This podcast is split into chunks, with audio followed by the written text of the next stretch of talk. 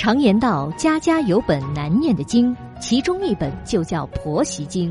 婆媳该怎样建立信任关系？老公又该扮演什么角色？小韩为您支招化解。欢迎收听《话婆媳》。现在是北京时间晚间的二十一点，欢迎收听《话婆媳》，我是节目主持人小韩。在节目开始，问候正在收听节目的广大听众朋友。当下婆媳关系啊，是社会、家庭、夫妻之间最热门的话题之一了。前有陆游母亲与唐婉，后有慈禧与珍妃，到了如今盛世，婆媳问题一直没有得到更好的解决。看看那些反映婆媳矛盾的电视剧，《双面胶》。婆婆来了，裸婚时代等等，对于未婚女性来说呀，应该成为一节必修课。婆媳关系真的那么难相处吗？也不尽然。但凡婆媳之间有一个智慧的女人啊，问题都会好办得多。前段时间呢，陪着一位朋友去一家私立医院做检查，无意中啊，认识了一位姓周的医生。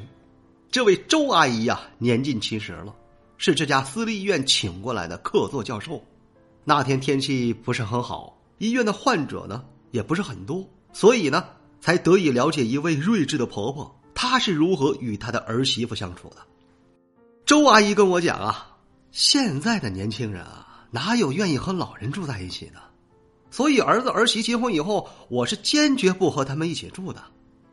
周阿姨也想过，将来有一天自己身体不好了，需要人照顾了，还是得离儿子儿媳近一点才好。那么从这一点出发呀，周阿姨很早就在同一个小区买了两套房子。第二套房子，周阿姨是另有打算的。儿子新房装修的时候，周阿姨是一点都没参与，她只负责掏钱。小两口爱装修成什么样子，她都无所谓。反正那套房子是儿子儿媳住的，也不是自己住。周阿姨连儿子新房的钥匙都没有啊，她觉得儿子结婚了。他和儿子呢，就是两个家庭了，没有必要相互的打扰。所以说，儿子儿媳也没有周阿姨家的钥匙。如果说约上周末一起吃饭，或是取什么东西、送东西等一些小事儿呢，双方都会提前打个电话沟通一下。周阿姨的老伴儿说呀：“我怎么觉得咱们和儿子之间就像客人一样呢？既熟悉又陌生。”周阿姨说：“有这样的感觉就对了，儿子成家了。”他与我们老两口来说，那就是家人。可是，在关系的处理上啊，他和儿媳应该是这个家的客人才对。我们对家人可能会暴露自己的脾气最差的一面，但是对客人不会。儿媳每次见到周阿姨，也都客客气气的，嘴上叫着妈，脸上有笑容。婆媳俩真的是做到了相敬如宾呐。周阿姨从公立医院退休之后呢，又在私立医院做客座教授。她说呀，她是一个闲不住的人，她的医术还不错，也想做点有益社会、发挥余热、老有所为的事情。儿媳怀孕之后，早孕反应特别大。周阿姨知道后呢，她感觉啊，到了自己使用套路的时候了。绝大多数的家庭里，如果说儿媳怀孕反应又比较大的话，多半都是婆婆照顾左右。周阿姨可不一样，她既有工作要做，也不想成为儿媳的保姆。于是呢，周阿姨和老伴一起来到儿子儿媳家。儿媳躺在沙发上，脸色不太好，看上去啊，刚刚吐过的样子。周阿姨亲切的拉过儿媳的手，先是说了一句：“儿媳啊，你给我们家传宗接代受苦了。”有的婆婆可并不赞成这句话。生孩子本来就是夫妻俩的事儿，什么叫给婆家传宗接代呢？难道女人自己不想做妈妈吗？如果周阿姨的话换成是，当女人哪个不生孩子，哪个不得遭点罪呀？就应该吃了吐，吐了吃，这样肚子里的孩子啊营养才够。听听看，想想看，如果你是儿媳，你更喜欢哪种说法呢？周阿姨接着说：“儿媳啊。”我现在还在医院上班呢，这事儿呢你是知道的。你公公啊被返聘，这两年也挺忙的。你的身体呀又是这个状况，我们老两口呢真是心有余而力不足啊，整宿睡不着，心疼你这受的这些苦啊。这是我和你公公的工资卡，你务必拿着。你愿意请保姆也好，买什么吃的也好。如果说你母亲愿意伸出援手帮帮咱们，那我就更加的感激不尽了。儿媳本来对公婆是非常有想法的，听完婆婆说的这番话，太是顺耳了，又把公婆的工资卡拿到手了，她的气立马就消了。后来呀，她把母亲接过来照顾自己，母女俩在小区遛弯的时候呢，和街坊邻居说了周阿姨不少的好话呀。十月怀胎。周阿姨的儿媳生了一个大胖小子，周阿姨帮着儿媳请了月嫂。原本月嫂呢只请一个月就可以了，可是周阿姨呀却交了三个月的钱。她对儿媳说：“女人生孩子啊特别伤身，别人家坐月子就坐一个月，妈有钱，咱做三个月，一定要把你的身体养好喽。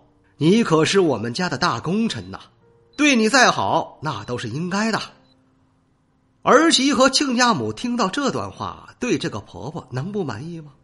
孩子办百日宴的时候，周阿姨当着所有的亲戚朋友的面，先是感谢了儿媳的辛苦、亲家母的付出，还说儿子能够娶到这么好的媳妇，遇上这么好的丈母娘，是他们一家人的福气。这个套路啊，简直不要太得人心呐！在带孩子的这件事情啊，周阿姨又出手了。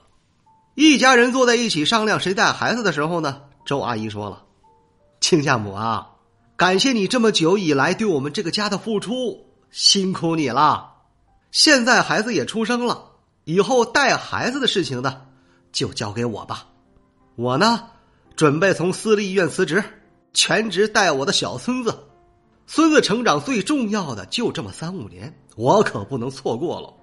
只不过呀。”辞职之后，我就得把我和我老伴儿的工资卡拿回来了，要不啊，我们生活也不够啊。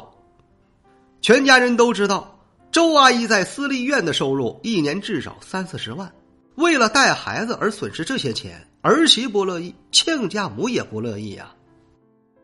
亲家母赶忙对周阿姨说：“亲家，你的工作还得做呀。”要不少了你这么好的一位好医生，对于患者来说也是一个巨大的损失啊！孩子呢，我带你就放心吧。等我女儿上班了，我也在这边带孩子，一直带到孩子上学。周阿姨见推脱不过，又说了：“亲家母啊，那就太辛苦你了。我在咱们这个小区呀，还有一套一居室，之前一直出租着，现在呢租约到了，亲家母呢。”就搬到那里去住吧。小两口有时间的时候呢，就让他们带孩子，你也可以好好的休息一下。其实周阿姨心里想的是，如果亲家母一直在这里生活的话，儿子也会不自在。就这样，周阿姨继续上班、工作、赚钱，儿媳对她满意，亲家对她没话说，一点理都挑不出来呀。难怪周阿姨的儿媳曾对她说：“妈。”你真是全天下最好的婆婆。像周阿姨这个好婆婆，一方面是用钱堆出来的，另一方面也是她的套路得了儿媳的人心。所以呀，婆媳关系处理成什么样子，要看婆婆和儿媳之间是否有一个充满智慧的女人。如果两个女人都没有智慧，只会在一些小事上斤斤计较，鸡飞狗跳的日子再正常不过了。这里是华婆媳，我是小韩。如果说你喜欢本期的节目，欢迎您点击订阅并转发与分享。如果说你饱受婆媳矛盾带来的痛苦，可以加入到华婆媳的官方群。再次感谢各位的聆听，我们下期节目再会。